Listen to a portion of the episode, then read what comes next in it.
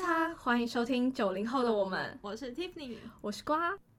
瓜，说到郁金香，你会想到什么地方吗？郁金香当然是荷兰啊。没错，那荷兰呢？除了我们最第一直觉印象就是郁金香之外呢，我觉得它还有很多很有特色的东西，像是风车啊、木屐、大麻，还有红灯区。对，大家一定最好奇、最想知道的红灯区。总之，我觉得荷兰真的是一个很有记忆点的国家，就是我们好像随便就可以联想到很多跟它有关的名词。对，它的特色真的是非常的，算是独一无二吧。就是你想到，哎，红灯区就是荷兰，就是不会想到其他别的国家。嗯。然后吸大麻就是很奇怪啊，就是美国也是合法吸大麻，呃，有些州啦，或者是可能其他国家一定会有，但是你去荷兰，你就会又联想到大麻，要试试看大麻蛋糕、大麻之类的啊。总之呢。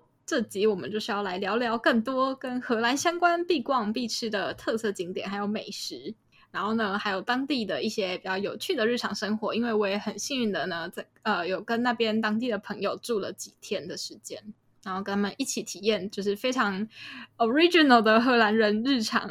错，没错。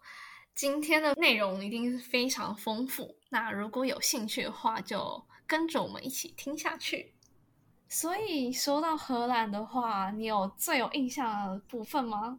说到荷兰呢，除了刚刚讲的那些对国家本身的特色，我觉得我发生的事情呢也非常的有特色。对，总共在荷兰发生过两件我的旅游大事，分别是在我两次去荷兰的时候。第一次呢，其实是、哦、你去两次。嗯，对，第一次是在 long long time ago，在二零一四，那时候是高中刚毕业，然后我一个人去英国，算是游学一个多月，然后在途中呢，我就飞到荷兰去，不知道大家有没有记得？好，不记得这边补充一下，就是我在英国的时候呢，手机也不见了，所以我在后半段的英国人生呢，就是处在一个没有网络，只能用一只智障型手机的时代。就是你是靠着一个智障型手机，然后去荷兰。没错，现在想起来有没有觉得我很厉害呢？有，我现在想起来觉得是蛮厉害的。太扯了。对，然后那时候既没有网络，又只有智障型手机，我只能先把对方的电话号码可能抄下来，或者是记下来，靠电话跟简讯的方式。好狂哦！我现在无法想象，哎，我这样完全不敢出去。我我现在也觉得，如果今天再发生这件事，我也不知道我还敢不敢出去。不过那时候是幸好，因为我去荷兰是为了要去找朋友，然后他们是台湾人。然后呢，我就这样子一个人懵懵懂懂的，然后那时候也没有查什么旅游行程啊，就是完全都不懂，就这样子以为好像都是在国内一样，就直接飞过去了。殊不知呢，嗯、我连荷兰一下飞机就遇到第一个困难，就是我直接被海关拦下来。嘿，是因为什么原因被拦呢？超刺激的。就是那时候他就过海关的时候没有过嘛，然后他问我什么，我就说哦，我来找朋友，但他们就觉得很奇怪，他就觉得不 OK 啦。那那时候我会我在想，原因应该是因为我没有签证，但说真的，我那时候也不知道我是缺了什么签证，因为我那时候就是一个那种应该算是旅游圈，去欧洲应该三个月内都可以办旅游签，但我不知道为什么从英国到荷兰会有被卡下来的问题。嗯，对。我还可能就觉得我一个年轻女子来到这里，怪怪的。嗯，而且还一个人，然后我就被带到了一间类似侦讯室的地方。对，他就觉得一定很害怕，而且那个时候还那么小，就是高中嘛。对，然后就想说，天哪，这样子要怎么办？我只有手机可以联络别人。然后反正我就一直跟他说，哦，我是来找朋友的。但幸好他们其实人也不坏啦，他就说，哦，那要怎么联络你朋友？有没有你朋友家的地址等等的。然后我就给他手机号码，嗯、然后那时候因为我朋友他们一家已经在外面等我了嘛，所以就接获了海关的电话。嗯，然后呢，海关可能知道他们在机场外面，就请他们进来，然后反正就我不知道讲了一些什么的，对，就来救我，就确认说哦，我的确是来找朋友的，然后没有什么、嗯、没有什么其他的疑虑。就把我给放走了，好险！没错，这件事情就成了我对荷兰的第一个印象。这样应该很害怕吧？哎、欸，可是我觉得当下有种初生之犊不畏虎的感觉。对啊，就觉得哦，反正我也没做坏事，我也不知道你能拿我干嘛。哦，对，嗯，我觉得可能一方面也是幸好是有朋友要来接待的。如果我真的只是单纯去旅游，或者是到一个人生不熟的地方去闯荡，那真的会有点麻烦，害怕，就是对啊，你也不能找人求救，也没有人可以来保你出去之类的。真的，哎，你让我想到一件事情，就是我去荷兰的时候，嗯、又发生一个算是蛮有惊无险的事情，就是我我跟我的。旅伴到了机场，我我们从德国飞到荷兰，然后我们在德国的时候，在德国机场内，然后我朋友才发现他忘记带护照。哈，是已经快要飞了吗？对对对，他基本上是来不及回去拿了。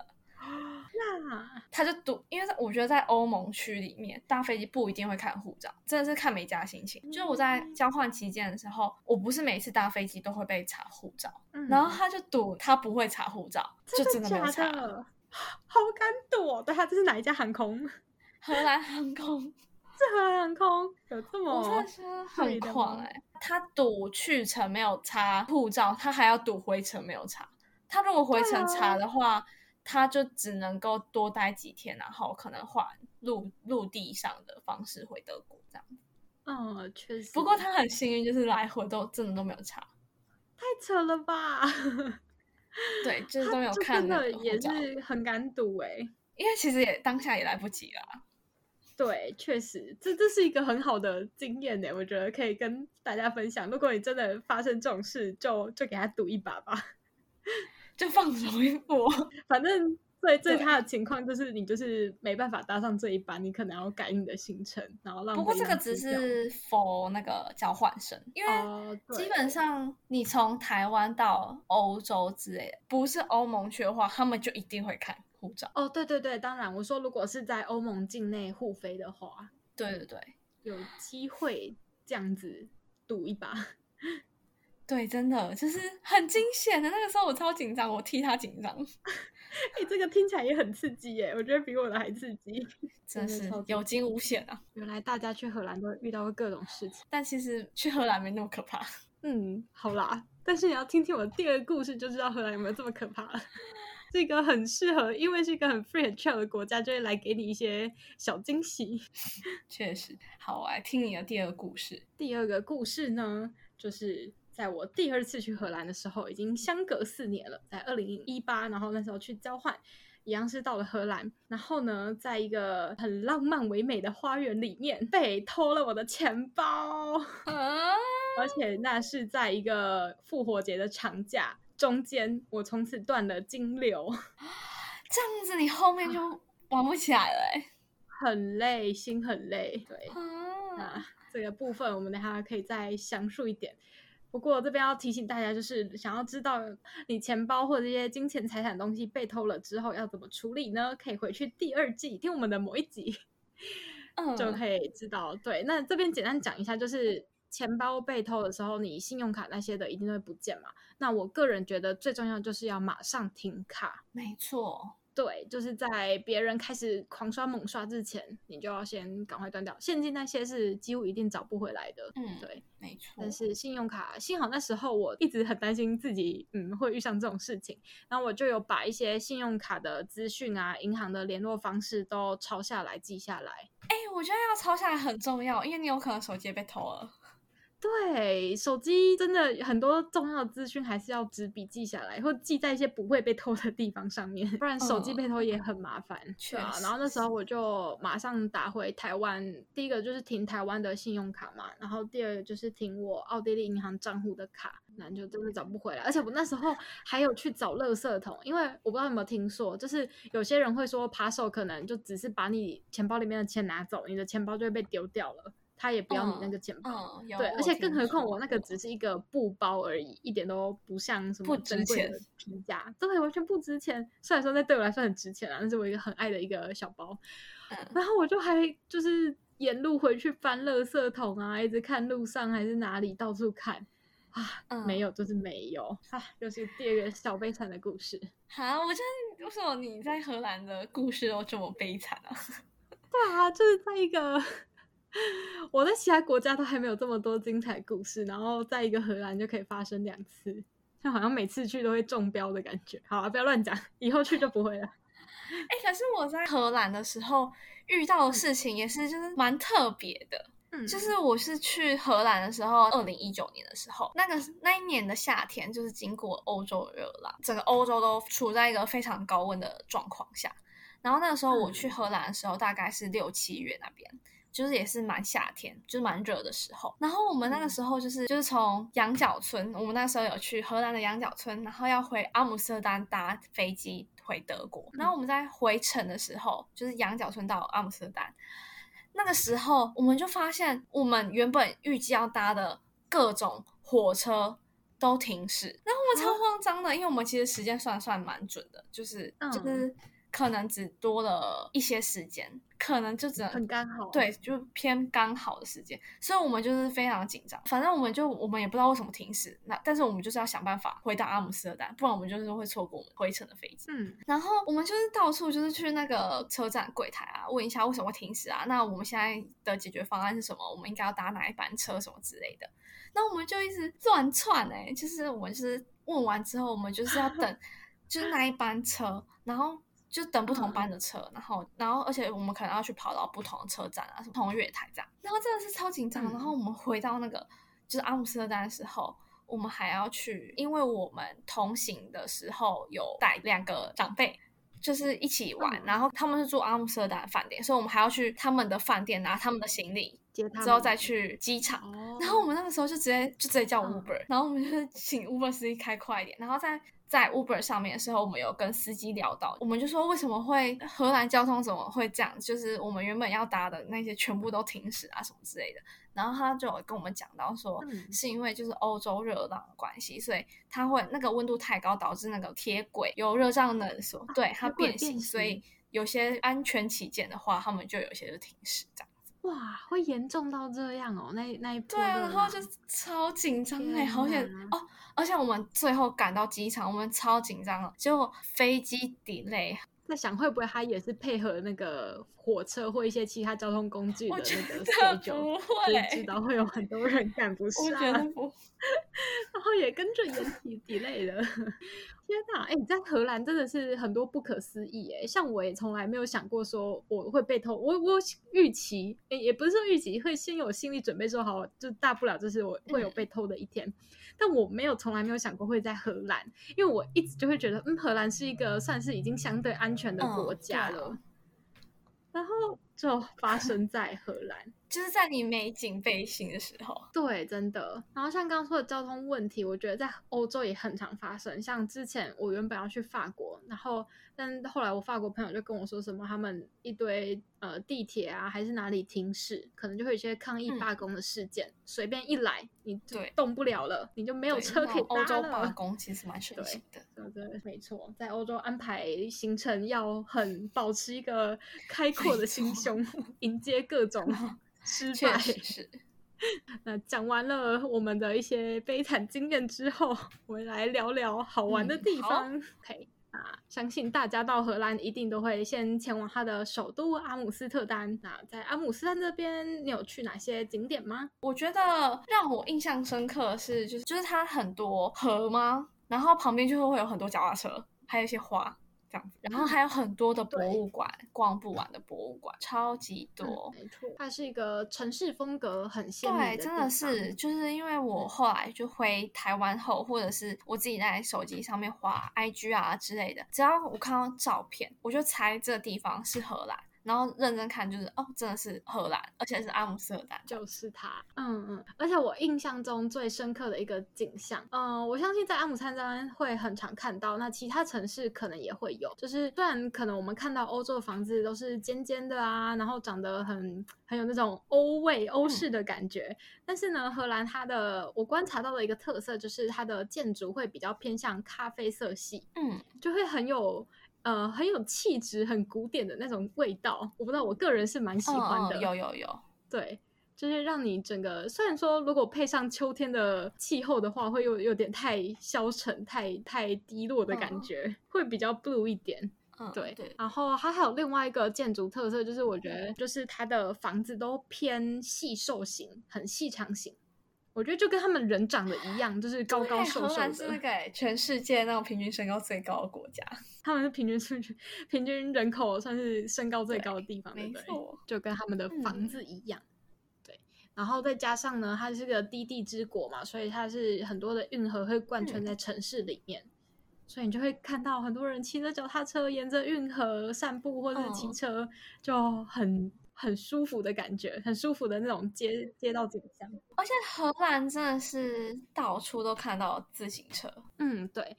哦，对，说到这个自行车呢，对，因为刚好我朋友是有一家人，他们已经长居在荷兰很多年了，所以我两次去都是住他们那边，然后有跟他们一起体会一些比较当地的生活形态。嗯、然后他就说，荷兰人平均一个人会有一点五台自行车，就是他们不止一台。哦就家家户户一定都会，每个人都配有一台自行车，有点像比他们的脚还好用，或者是比任何的大众运输还好用的感觉。太神奇了。对，但是呢，就是因为荷兰平均身高这么高，那身为只有一五叉的我呢，就很难找到一台 适合我身高的脚踏车。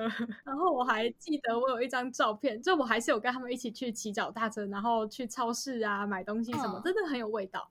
对，然后。他们就幸好找到了一台勉强我可以跨得上去的脚踏车给我用，然后我就跟那台脚踏车拍照，我就觉得那个比例很好笑。哦，我可以大概理解，因为虽然我没有在荷兰骑脚踏车，可是我之前好像有在德国，因为欧洲人身高都偏高吧。因为我在德国有一个玩一个游乐器材，然后也是那种类似踩踩脚踏车那种，我要很吃力我才可以踩到。然后它如果是踩到最下面的时候，我是没办法碰到，嗯、我只能够用那个力气让它。直接上来这样子，就是我要在上面一点的地方推下去，哦、然后让它直接上来。哦、因为我真的踩不到最低。嗯，哎、欸，那真的很高哎！对天哪，就你已经不能完整的这样子踏着它绕。所以我觉得，就是如果你的身高不够高的话，你在欧洲不太能找到适合脚踏车，可能要 克制。然后我觉得荷兰很特别的就是，他们自行车因为很多，所以我我看到他们那个停自行车的地方很特别。我有看过那种类似台湾那种机械车位那种的感觉，他们是可以那种堆叠这样上去。哦，对，他们会有一些是两层的，对不对？两三层上去很特别。我呃哦，我之前我我有在奥地利，就是我那个城市有第一次看到，我也是觉得超惊讶的。哇，但是脚踏车还这样往上堆的，很酷。就除了自行车啊，然后运河之类的。还有它的特色建筑，然后我觉得阿姆斯特丹，我不知道大家是不是跟我一样，我其实是蛮好奇它的红灯区长怎怎么样的。我相信大家一定都很好奇吧，就是嗯、呃，会觉得它是一个特色啦，也不是说真的好奇它是怎么营运或什么，但我觉得它就是一个这个城市这个国家的特色。对，而且我就很好奇到底是是如何。那你那时候是有去红灯区逛什么吗？有我有去，就是我觉得就一定要去看看啊！就是你可能不需要那些服务，或者是里面要干嘛，但是你就会想看一下那个整个场景，或者是身临其境的感觉。哦，对。然后你可以看到，就是我去的时候不是到很晚，嗯，就是不是每一家店都已经开始，就是那个红灯的感觉没有那么明显。这些业者就是他真的会是在橱窗啊，或者是。就是他们的门口看你需不需要服务之类的，嗯，这样子你就走这样走过去，然后你就可以看。然后我觉得他们都是比较偏夸张的那一种，嗯、我觉得他们的胸部感觉都有特别去隆乳，有点大到有点夸张的感觉。哦，真的吗？长得不是很自然，然后很大这样子。啊，他们有就是搔首弄姿吗？或者是摆一些 pose？他们会，还是他们怎么招客、吸引客人？他们穿的就是比较特别的那种，嗯，服装，就是有点 cosplay 这样子吗？我觉得不是到 cosplay 那种，就是那种比较情趣一点的那种。哦，可是我其实是很迅速的走过去，然后我也不敢很仔细的看，我怕有点不尊重。嗯、而且你是女生，他就知道你不是他的客源，嗯，你知道吗？对，就是，嗯，我我就很明显你不是客人。我我刚刚会一直问，是因为我那时候去那一区算是还没有很晚，甚至可能他们也还没有开始营业，所以其实我看到的不多，是就是有点也没什么印象。但我没有看到你刚刚形容的那些画面，所以我还蛮好奇的。嗯，对了解。然后，但我也会有一种心态，就是有点不知道可不可以去看，或者说可以看到什么程度这种感觉。对，我就怕有点不尊重，还是之类的。对，但是想想呢，因为他们看待这件事情，应该是以非常正面、正向的心态，就是一个，就就像我们去逛逛衣服好了，我们就是在外面欣赏这一套啊，或者是这个 model 穿这个穿搭怎么样。嗯，那我觉得如果以正面的心态去看的话，应该是 OK 的吧？嗯，应该可以了。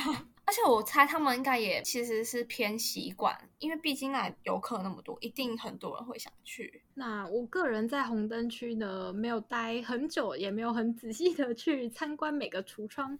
但是呢，我有去一个叫做红灯区秘密博物馆的地方，嗯、还有叫做昌记博物馆。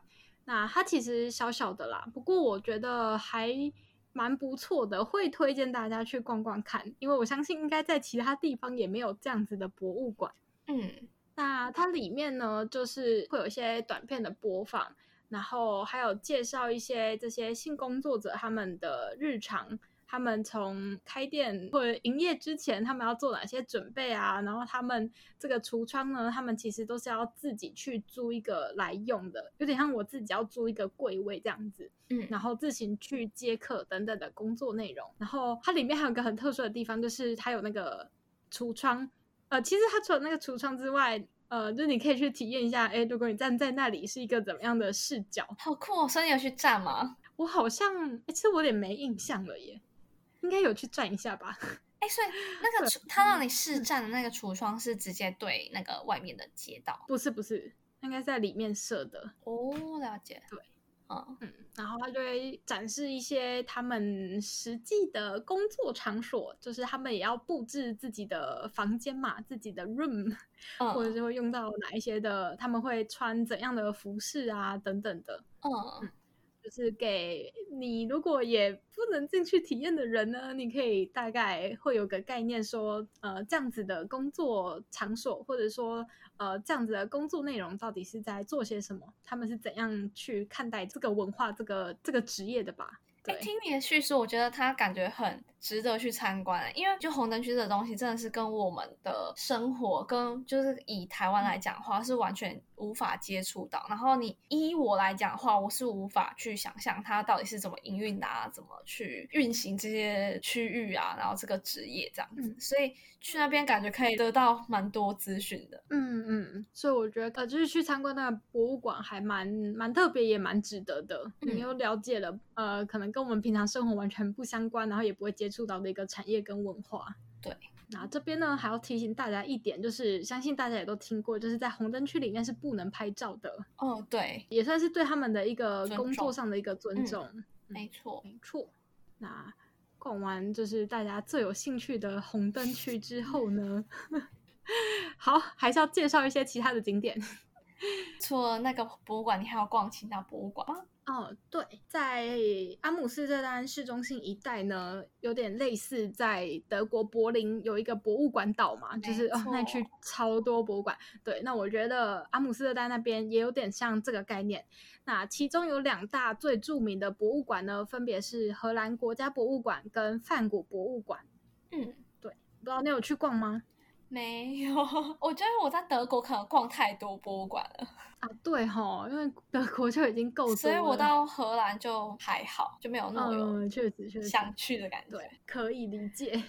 那我觉得这边就是，如果对于呃对一些文化啊、艺术比较有兴趣的人，真的就可以在这边一次逛个够。可是我说实在，我觉得逛博物馆是一件蛮累的行程，所以我个人的经验就是一天最多不要超过两个，两个我觉得已经很极限了。嗯，因为欧洲的博物馆都超大，然后逛完一间，加上如果你是那种很认真逛型的，然后还会一边听导览的，我觉得会超累，而且脚超 酸。对，然后光是站在那边也很酸。对，好，那对于博物馆还有艺术呢，虽然我算是一个门外汉，就是我也不是很会真的很认真逛完每一幅啊每个作品这样子，所以我也有点不予置评。但是如果你问说，如果是国家博物馆跟梵谷博物馆要选哪一个看的话，好，我自己呢，当时候也是因为时间没有很多，所以只选了一个。那我后来是选了，你猜我去了哪一个？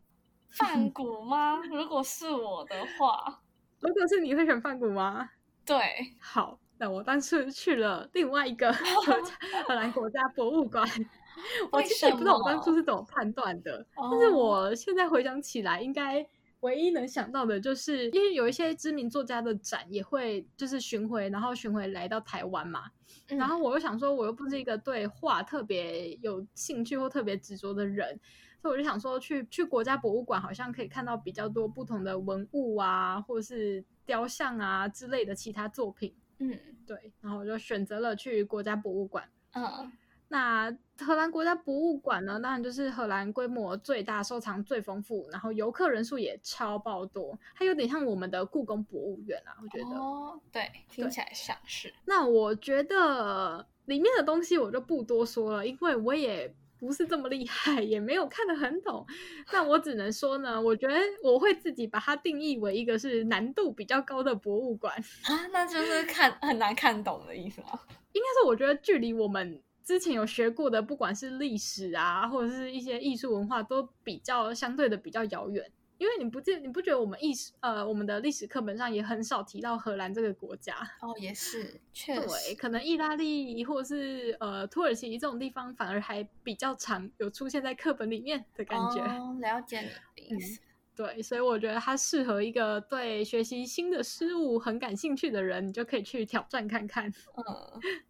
所以你就去两个博物馆，对对，就是荷兰国家博物馆跟刚刚说的红灯区博物馆。嗯嗯、哦，那其实还有很多啦，我觉得大家就是挑自己有兴趣的。我觉得还有很著名的，不是什么安妮之家吗？哦，对，好，安妮之家是我去的。好，如果把它列为博物馆的话，就我去的第三个。哦，所以你有去？嗯，对，我有去这个安妮之家。但老实说呢，我一开始去之前对。安妮这个故事人物很的认识很薄弱哎，我不知道你之前有听过他吗？我其实也不知道，我是当下去的时候我才知道，所以说我是不是艺术涵养或者是那些文化涵养太低了？我也是啊，糟糕，在这边铺路，就是我可能顶多就只听过安妮的日记这个名词，嗯、这个 term，对，但其实我对他的故事内容不是很理解。哦哦哦哦。那如果有听过好，或者是没听过，如果跟我们一样呢，就在这边帮帮大家小小补充一下。那安妮呢，她这个博物馆之所以会有名，是因为她是当时呃，安妮他们一家人是属于犹太人，然后所以当时是。呃，他们也被纳粹党统治，那大家都要逃离嘛，不想要被抓出来，所以他们一家人就躲在了这个屋子里面，躲了两年，都都不敢出来，然后靠着要跟外面不知道怎么救济食物的安妮呢，她就在她的房子，他们家里面就是每天这样记录日记啊，记录可能有谁被抓走，或者是他们怎么在里面过活的，然后后来才。就是被被人家翻出来报道出来，嗯、是的，所以它就是一个跟犹太人历史有关系的一个遗址，算是遗址这样。嗯，嗯好，那这边就不要再继续铺路了，只能点到为止。大家有兴趣的可以再自己去多查查，或者是认真听它里面的导览跟解说。解说可以，可以。那你有去阿姆斯特丹看风车吗？阿姆斯特丹看风车，你说风车村吗？对，有我去过风车村跟对风车村 赞丹是吗？赞丹哦，其实我不太记得它的全名诶，对，好像应该是，可能因为很难念吧，我就 干脆不要记了。这是那种绿色的风车，就是有点绿调的，嗯，对吗？因为完全是因为它那边有很多坐风车，嗯，但我没有特别印象，它是都是绿色的耶。哦，好，就是。那你对它的印象是？对那个风车村蛮有印象的。那它其实是我在二零一四年的时候去的，嗯、就更久远以前。嗯、对，然后我自己是蛮喜欢的，因为那个风车村除了就是 看到必看的风车之外呢，我觉得还很有趣的是，它里面有跟 cheese 有关的，跟荷兰木屐有关的一些手工艺品，哦、然后还有最有趣的是，它有现场的磨刀秀，刀也不是磨刀秀，就是他现场做那个手工木屐出来，嗯，就是他有那个木屐工厂，嗯，对，然后就看到墙上摆满了他们自己手做的手工木屐，这样子，哦、我觉得蛮有意思的。他就现场拿一块木头，然后给你看说他们怎么把它削成木屐的形状。然后中间不是还要凿洞吗？就是脚要穿进去的地方。嗯、对，就整个过程蛮有趣的，哇就会很印象深刻。被你这样叙说，嗯、因为其实我是没有去。然后我我那个时候是想说，嗯、因为那里感觉重点是风车，然后我有去小孩提防，就是鹿特丹的小孩提防，这个应该大家也有所耳闻。嗯然后我就想说，哎，这样子应该就是有看到风车就好了，所以我就没有去阿姆斯特丹的风车村。嗯，重复啊，好可惜哦。嗯，如果有打算就在阿姆斯特丹的人，我会蛮建议可以去的。嗯，对。然后它里面有一些 cheese 啊，就是荷兰不知道为什么 cheese 也很有名嘛，他们一块 cheese 都超巨大的。对对，还有那种蛋糕，各种口味可以让你试试。对，超像蛋糕那个 size。嗯，Oh my god！然后整个和就是整个风车村走起来，有点像我们的一些观光工厂啦。不过我觉得还蛮舒服的。嗯，而且感觉可以认识蛮多东西的。嗯，没错。那在阿姆斯特丹的部分呢，我还去了。你有去那个吗？它的一个很有名的库肯霍夫花园。没有，我那个时候是六月多，已经过了那个季节。郁金香的那个花季呢，在库肯霍夫的话是每年的三到五月，然后我是六月多去的，所以就没有去到了。哦我那时候真的算是也蛮幸运的，因为真的吗？政府好像也没有特别安，我忘记我们特别应该是没有特别安排啦。反正我就是沿路从北玩到南，然后刚好是在三月底四月初的时候就来到了荷兰，然后一查发现，天哪，居然是季节限定的郁金香花季，嗯。而且我那时候去算是蛮幸运的，因为我觉得看花这种东西就是很吃气候跟季节嘛。对对对。它虽然说是三月到五月，但是它可能正式开花的期间不一定。你可能太早去就有花苞，太晚去又只剩枯枝落叶。哦，而且还要看天气，嗯，就是如果是前几天是雨天的话，可能你就看到烂烂的花。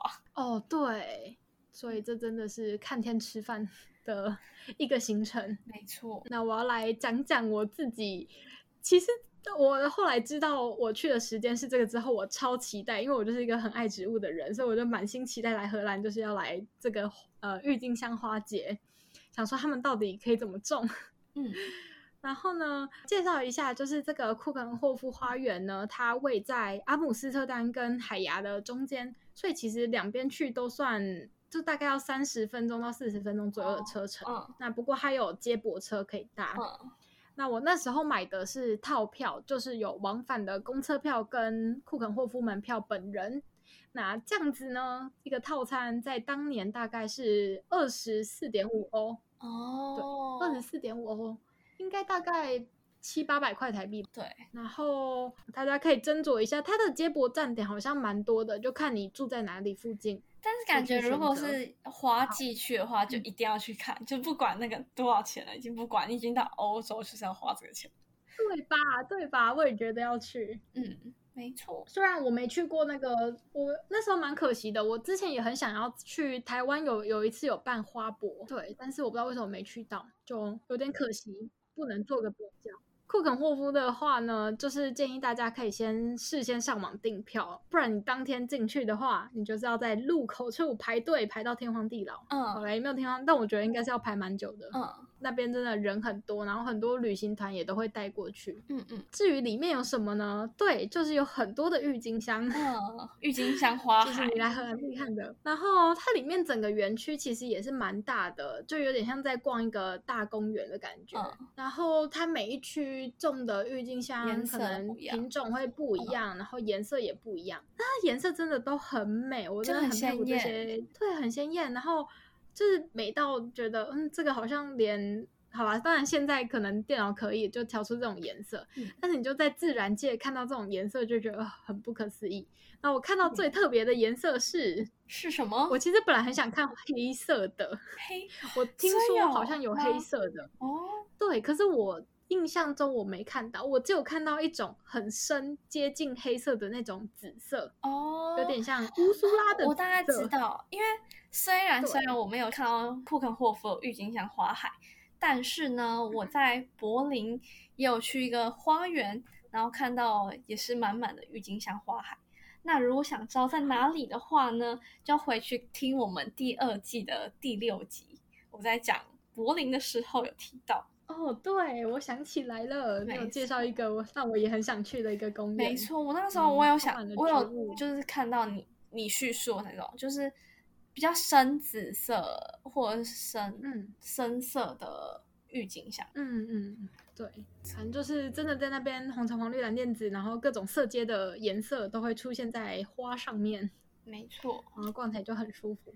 对，很漂亮。相信如果跟我一样是爱植物人士去的话，会很兴奋。嗯，然后它也不是就只有花，它也会有些呃池塘的景观啊，或者是一些人造的木屋之类的。嗯，就是会让你打造的很有看头这样子。嗯，没错。嗯，好，那我要再介绍一下我在这边觉得不能不讲的一件事情，就是呢，我吃到了一个惊为天人的枫糖饼。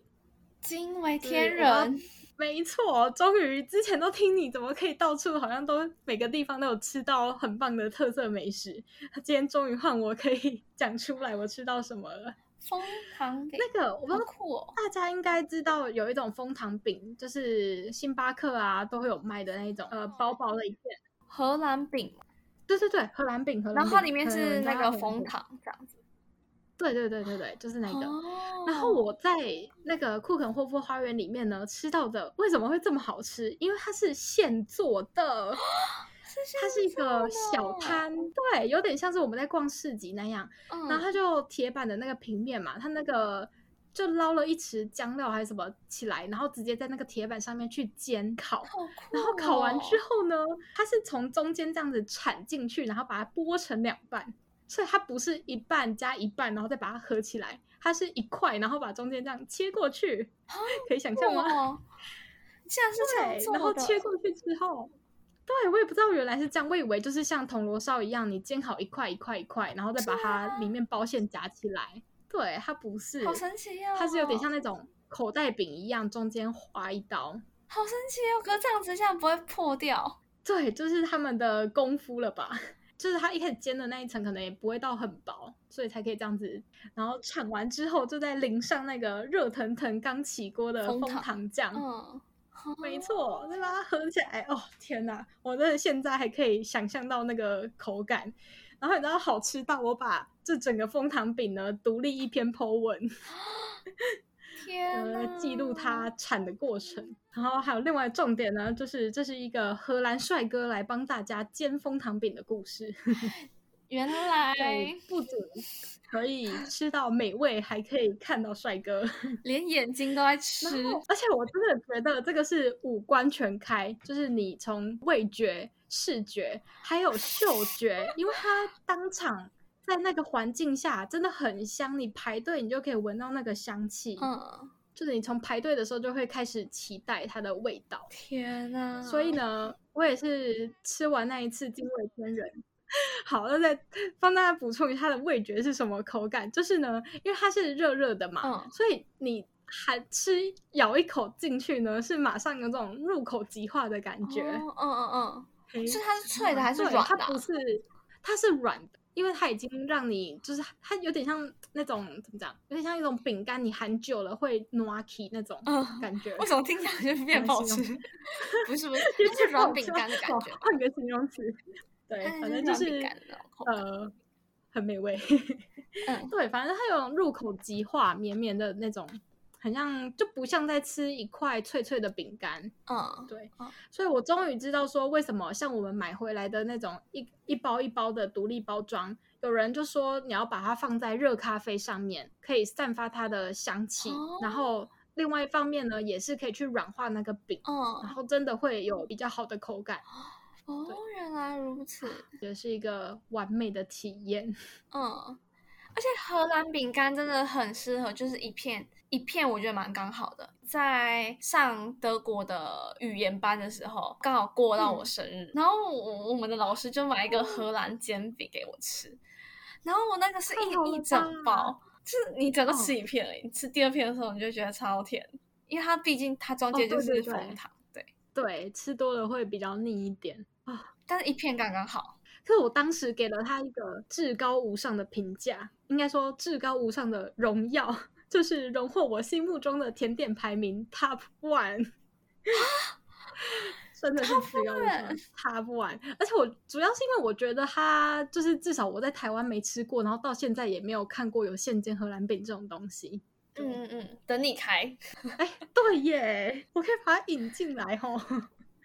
嗯，对啊，商机无限 啊！我真的觉得哈，要不是我后来钱包被偷，我一定会再买一片来吃。真的吃一片不够，我愿意再逛一圈再吃一片。好，这边就提到了，啊、我刚刚最一开始说钱包被偷的地方呢，就是在库肯霍夫花园。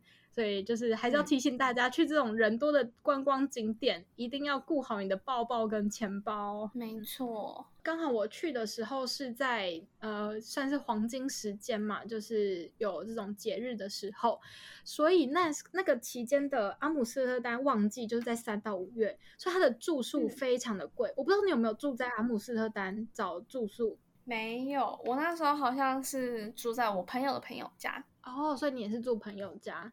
嗯，因为我那时候都一直听别人说阿姆斯特丹的住宿很贵，不过我真的觉得很庆幸我也是住朋友家，就省掉了这笔钱。我觉得荷兰旅游是到处都很贵，被你这么一讲，因为我那时候没有体验到住宿贵，可是它的交通也很贵。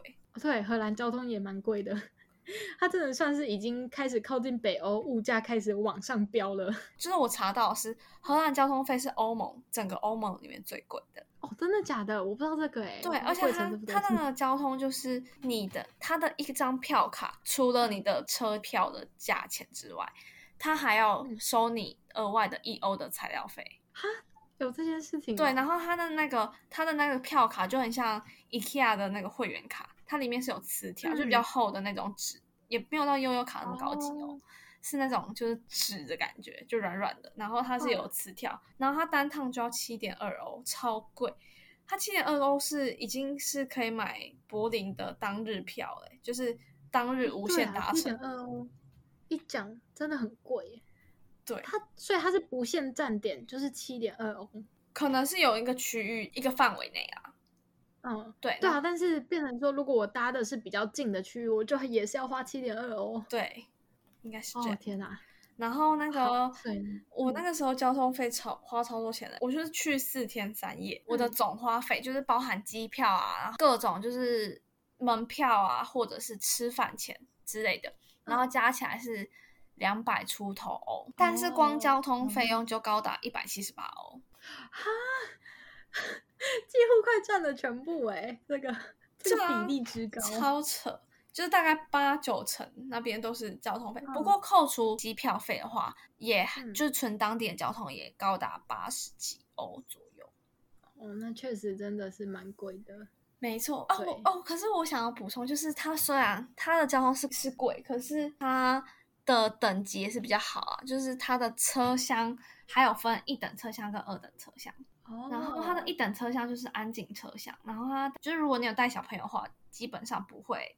去坐一等车厢，哇，有点像我们的商务舱的概念嘛，高铁商务舱这样。对，没错。哦，你说的这种是那个像是火车这种等级的吗？还是说一般的地铁也会这样？呃，火车。哦，就是比较跨城市的交通。对对对，嗯，没错。好，回到刚刚的住宿，阿姆斯特丹的住宿。嗯就是我有听到是说，在像他们的旺季三到五月呢，既有郁金香节，然后还有国王节，所以这整个期间，他们的一些饭店民宿价格其实是会到翻倍、两倍以上的。嗯，所以如果要在这段期间去的人，可以提早准备一下，说不定可以订到比较便宜的票，或是住宿、交通等等。确实。嗯嗯，是小小的提醒。想要去荷兰旅游，你荷包要先存好。算是已经高开始高物价了。嗯嗯嗯。那接下来就除了阿姆斯特丹之外呢，其实蛮著名的城市还有鹿特丹。但是鹿特丹这个地方，我自己内心去完之后觉得还好。不过鹿特丹的重点就是在那个小孩提房。嗯。就小孩提房是世界文化遗产之一嘛，我觉得还蛮多人会慕名而去到鹿特丹这个城市。嗯、然后小孩提房呢，它其实是有它的故事，就是民间上流传了非常多个关于小孩提房的故事。那我这边就取其中两个比较常听到，然后比较有名的故事。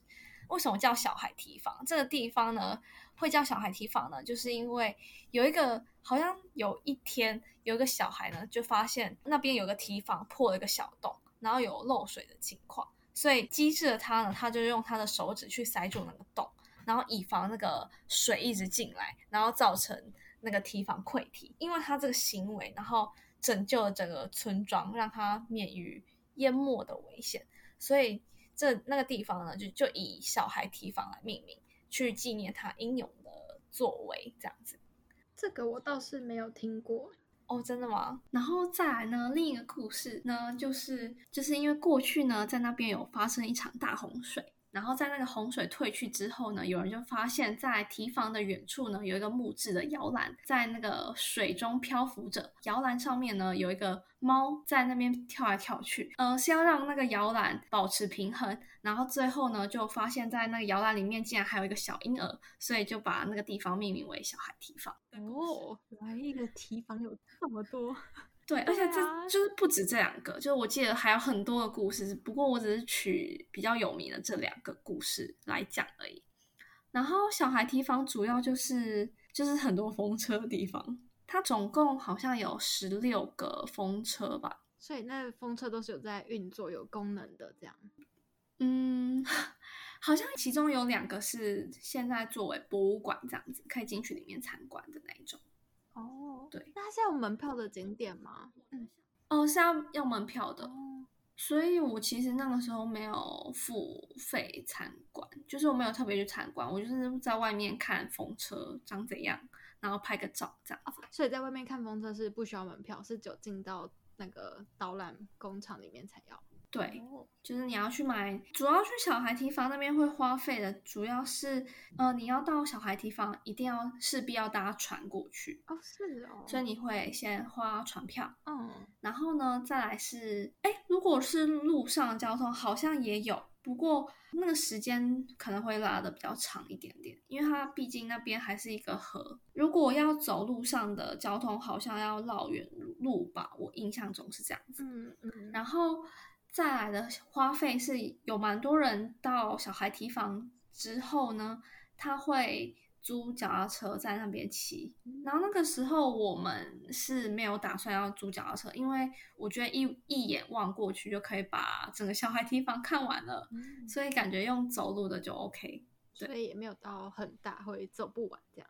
对，不过它十六个风车是没有全部连在一起啊。嗯嗯。就可以花个时间去在在那边走一走，这样子。了解，嗯，光是风车就可以想象到那种荷兰，然后有那种水中央的景致，就是一个很荷兰味的气息，可以想象。对，没错没错。但是我是觉得小孩提防确实是，就是有一种完成了一个重要的景点的感觉，但是它就是只是只有风车，不过是、嗯、是漂亮的啦。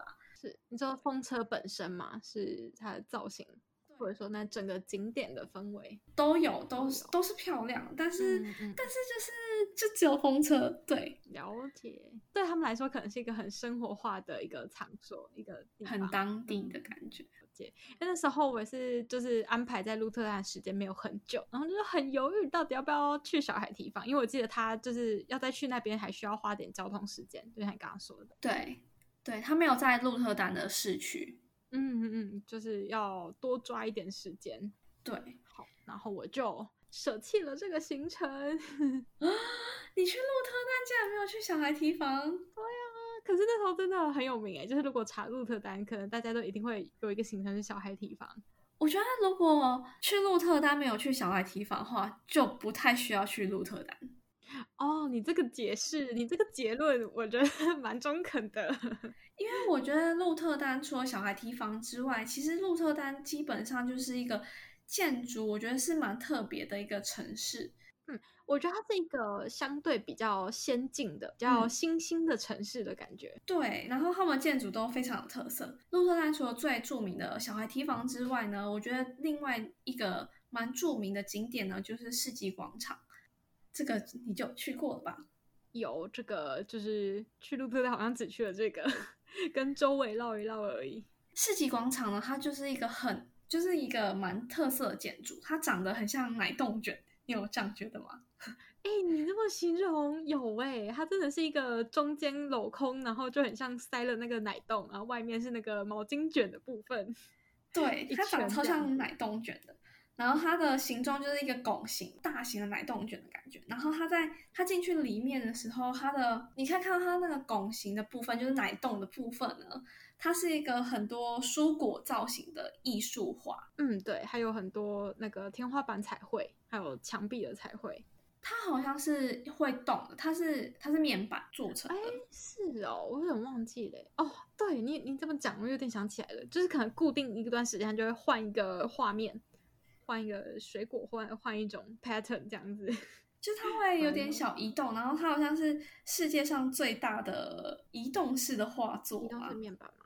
哦、oh，对，因为我查到说它是一个，它它这栋建筑物其实不完全是市场而已，它是有公寓、办公室，还有一个市场双混三混合的一个混合性建筑。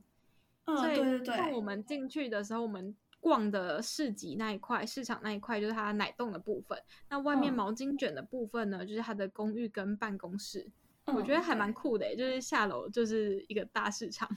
不管你是上班玩还是你住家下面，这个大市场的概念。没错，非常有生意头脑的一栋建筑，真的。哦，我记得我在里面吃，其实主要是卖一些吃的东西啦。对，里面的市集广广场基本上就是吃的这样子，荷兰的一些特色食物这样。嗯，没错。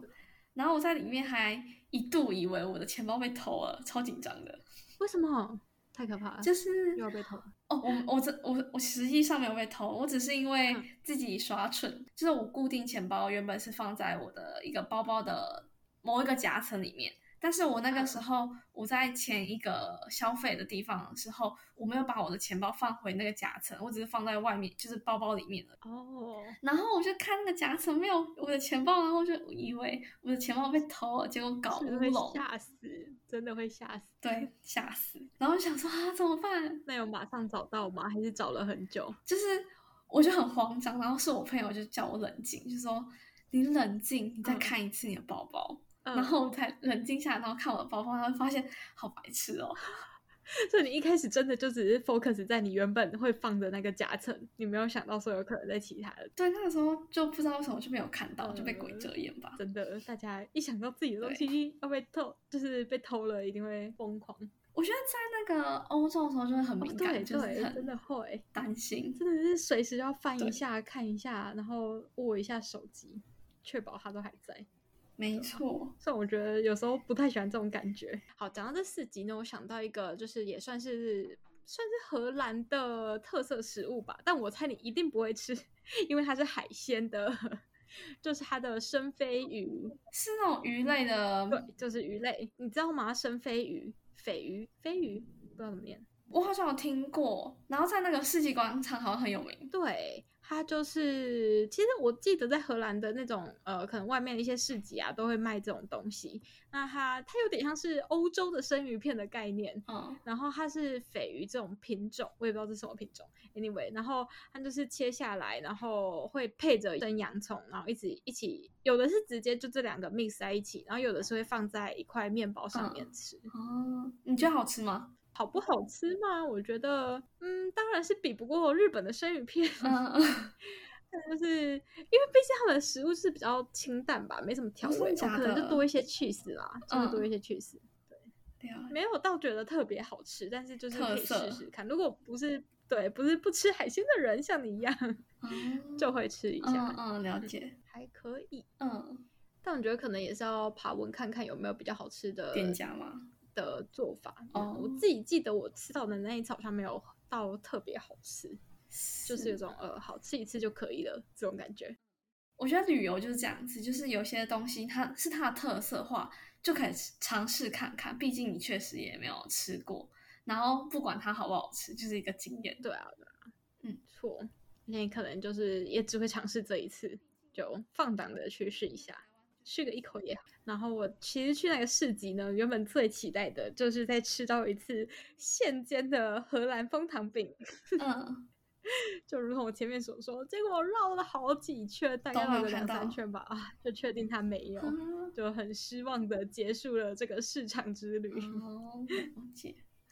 好，然后走出了那个市集广场之后呢，那附近也有很多个特色建筑，其中有个是叫做方块屋，它是那种黄色的一个一一个一个很像方块的建筑，而且它不是正方，就是它是很像正方形，没错，可是它是斜着的，然后连续好几个连在一起。嗯，我觉得很像那个魔术方块，就它有点悬浮在空中，然后三栋连在一起这样。没错，然后我觉得这个非常考验那个设计师的灵感，因为那个空间的话，它的规划是非常的不容易。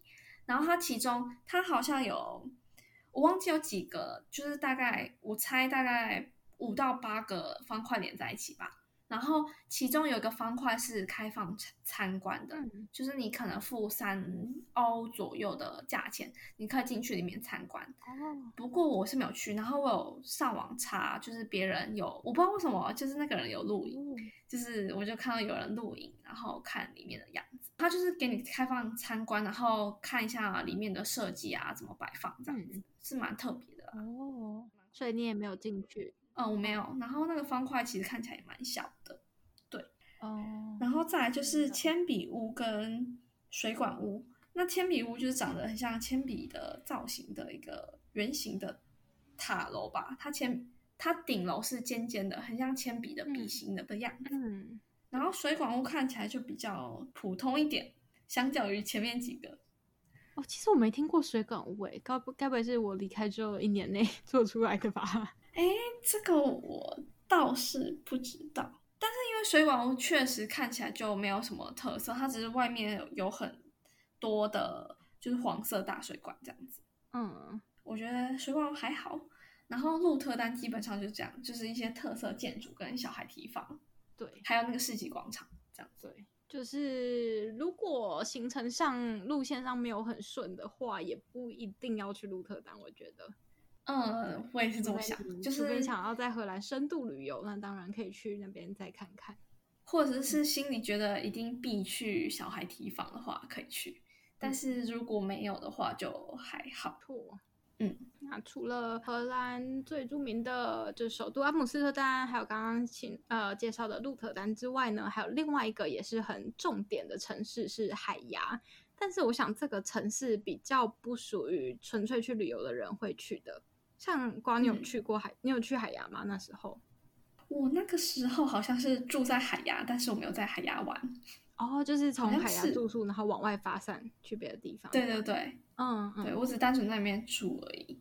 了解。我其实会去海牙，也是因为我朋友住那边，然后所以我也是住他们那边嘛。嗯，对。那不过也因为是他们就是地主，所以有带我在海牙逛个大概一天左右这样子。嗯嗯。然后海牙的话呢，它其实是哦，我其实查了之后才知道，诶，我想说为什么他们会特别带我去海边玩，也不是玩，就是去海边走走这样。他们有一个很大的海滩，嗯，然后呢，我查了之后才知道，原来它是荷兰唯一一个有临海的城市，也就是说，其他城虽然说荷兰好像是一个低地之国，到处都有水道啊、运河，但它是唯一一个临海的城市。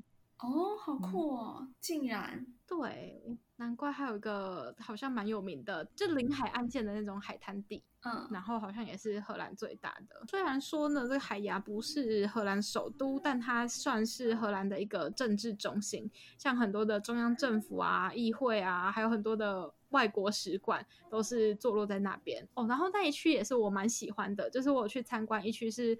有各国的大使馆，然后当然也有看到我们台湾的一个小小使馆，然后可能比利时啊哪里哪里的，然后那一区就比较像是旧城区，但它其实也没有分很明显就是新城区、旧城区。不过那一区就是是我很喜欢的建筑风格，就是很有咖啡色系的那一种色调，很荷兰风的建筑。嗯，对，哦哦对，然后而且荷兰的王室也居住在海牙，哎，它真的是一个政治中心。就是听起来明明就很像首都，但是它却不是首都。对，其实听起来蛮像首都，就是把这种政经中心都设在那边的话，嗯，还蛮特别的国家，竟然没有把一些政经中心放在首都。没错，然后海牙的话，它就是一个很，呃，我觉得是一个新旧交织的城市，就是可能你一边哎看到都是高楼大厦，很像，而且他们的高楼是很高那种，可能就像纽约那种。有点密集的高楼，嗯，那可能另外一边这些政经中心的地方呢，又是比较古典的这种市政厅风格，所以就等于在一个城市里面就坐落了旧城区跟新城区的感觉。对对对，还是这种穿插的。嗯，觉得还蛮喜欢这边的味道，感觉也是一个很适合居住生活的地方。我觉得整个荷兰都很像，很适合居住。哦，对啦，但是可能就是相对的，这边会比较多呃有产业，但阿姆斯特丹就会感觉很观光。哦，了解。然后另一个是羊角村，羊角村就很像，很适合退休生活。哦，对，但是羊角村感觉。对啦，退休生活也是，感觉都是在那边很 local 住很久的人，就是养老的感觉。就是你真的要住在羊角村，你可能还是会犹豫一下。就是目前的一线阶段，你就会觉得现在可能还是要先赚点钱。是比较偏郊外的地方。对，我记得那边有点鸟不生，也不能说鸟不生蛋啦，但就是四周没什么，就一个村落在那边。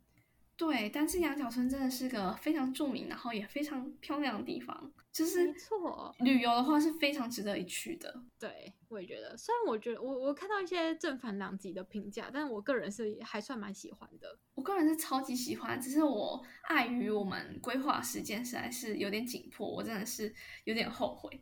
我那时候应该要保留完整的一天，我那个时候好像是只是一个整个下午吧。Oh. 但是有点不够，嗯，因为呃，我的完整的下午可能还包括包含了交通的时间，但是因为它不是在阿姆斯特丹啊，或者是海牙以及鹿特丹这种大城市，它是距离阿姆斯特丹应该还有一段距离这样子，所以嗯，我也记得还有一个交通时间蛮久的。那和呃羊角村的地方呢，它就是也是运河贯穿的一个小城，所以他们每个他那边是真的有住当地人的，然后每个每一户吧，就是一栋这样独立的房子在运河边，所以他们有一部分也是要必须靠他们的小船来当做他们交通工具，我就觉得嗯很有趣。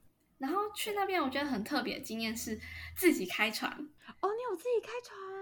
对。我记得我们没有开到，哈，所以你是给别人开是不是？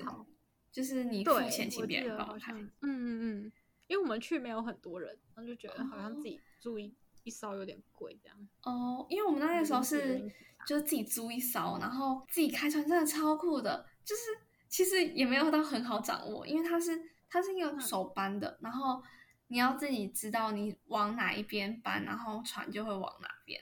就是其实就是要。一个一段时间适应一下吧，对。那所以会有人先教你们怎么开船吗？有，会有。然后呢，那个就是比较简便的船，然后他就很放心，就是这样子。你只要移动方向而已，它就是会一直动。然后它，你只要控制方向，它就一直前进。哇，那很棒的体验呢！天哪，没错，酷毙了。这样子一艘船要多少钱？还是它是以人头计算？我记得好像十几欧，应该是一艘以一艘船，然后嗯、呃，可能一小时内还是多久之内要还他们这样子。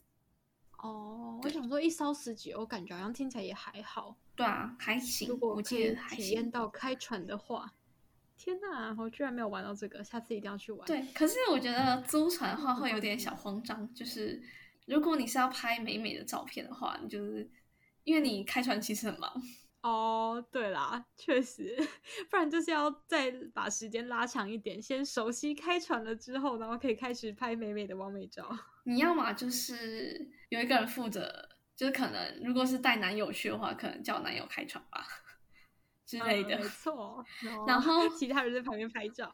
对，不然就是你真的要花多一点时间。我觉得那个时候我们就是还在熟悉船怎么开船的时候，然后我们就已经绕了一圈。呃，半圈或者是快一圈的，然后就可能就要把船还回去，oh. 然后等于是说你在开船，就是在虽然有一个开船的经验很特别，但是你可能没办法这么全心全意的欣赏这个美景。嗯嗯，对，了解。所以你们没有说开完船、划完船之后再绕一圈，就是行走的方式？我觉得留在那里时间就是不够，感觉超超漂亮。那看来真的要多留一些时间。如果再加上还想要开船体验开船的话，对，我是蛮推荐完整一天啊。我是包含了就是去的时间跟回来的时间哦。你要可能要一个完整的时间，嗯、因为我是一个完整的下午就有点不够，这样子。嗯，会比较刚好。我在那边自己，我自己在那边也是待了蛮久的。我记得可能因为我大部分都是用徒步走路，嗯，然后再加上搭船，对啊，这样子也是差不多。光是停在那里不包含交通时间，就差不多半天了。嗯，对。然后那边我最喜欢的就是。就是沿着运河走嘛，然后就会有那种小桥，就那边真的有一种小桥流水人家的感觉。对，而且我觉得它每一户都会种种很漂亮、很显眼的花。哦，对，然后都会有自己的庭院，而且他们的房子其实就小小的，大概不会超过两层楼。嗯，然后我现在回想起来，真的觉得那里其实也蛮像童话小镇的，会有一种住在小矮人的的社区里面的感觉。我不知道为什么它让我联想到小矮人的房子，嗯，就是有那种很 Q 的感觉。对，对啊，就是其实对它那里是非常有童话梦幻的感觉。嗯。然后还有一些人家外面会有那种二手市集或二手摊贩，嗯，有卖一些瓷器啊，或者是布料之类的衣服之类的，嗯，就是蛮不一定说一定会捞到什么好货，但是就是在那种地方逛起来就有一种很特别的 feel，嗯嗯嗯，对，这个地方也是大推。对，我觉得荷兰就是我觉得特别推的就是羊角村跟阿姆斯特丹。然后我觉得就是荷兰有一些比较特色的一些休闲活动，像刚刚说到的，可能开船、划船，还有呃骑脚踏车，也是他们很当地 local 的活动。嗯、就如果把时间拉长一点的话，我觉得可以在这个国家、这个城、这些城市里面去体验，都是很有别于只是一直找景点去踩点，还更深的一个旅游体验。嗯，没错。自己是蛮喜欢的，嗯，然后我觉得在荷兰，我觉得荷兰真的是一个非常有特色的一个国家，哎，因为像我们刚刚讲的，哎，前面讲的这些特色之外呢，我觉得它连食物都蛮特别，就像你说的，有荷兰煎饼，然后大家应该也很常听到什么有荷兰小松饼啊什么之类的，然后那里的松饼也是非常的有名，嗯，但是我在那里是没有吃到，就是我们在台湾吃到的那种荷兰小松饼，你有印象？什么是荷兰？是那种小小一颗一颗的感觉。对，我在荷兰反而没有吃到，吃到欸、但是我吃到，就是我知道荷兰那边有那种很有名的松饼，然后它是一种比较，它是比较大片的，它不是那种小松饼。哦、然后哦，我记得也蛮好吃的，但是就是现在印象有点薄弱，但是我觉得就是我印象中是值得一吃的东西，这样子。你说它是像美式松饼那种？pancake 还是 waffle 有格子状的？不是诶、欸，都不太是，就是因为美式的那种就有点像荷兰小松饼的放大版，放大版。但是，哦、对对对对，但是美也不是美式的那种，它是那种平平的那种，比较像，嗯、我觉得有点像法国薄饼的感觉，但是又更厚一点，嗯，又再厚一点点，就是好难形容。很多这种小点心类的东西，对，应该像我一样的甜食女生就会很爱，对。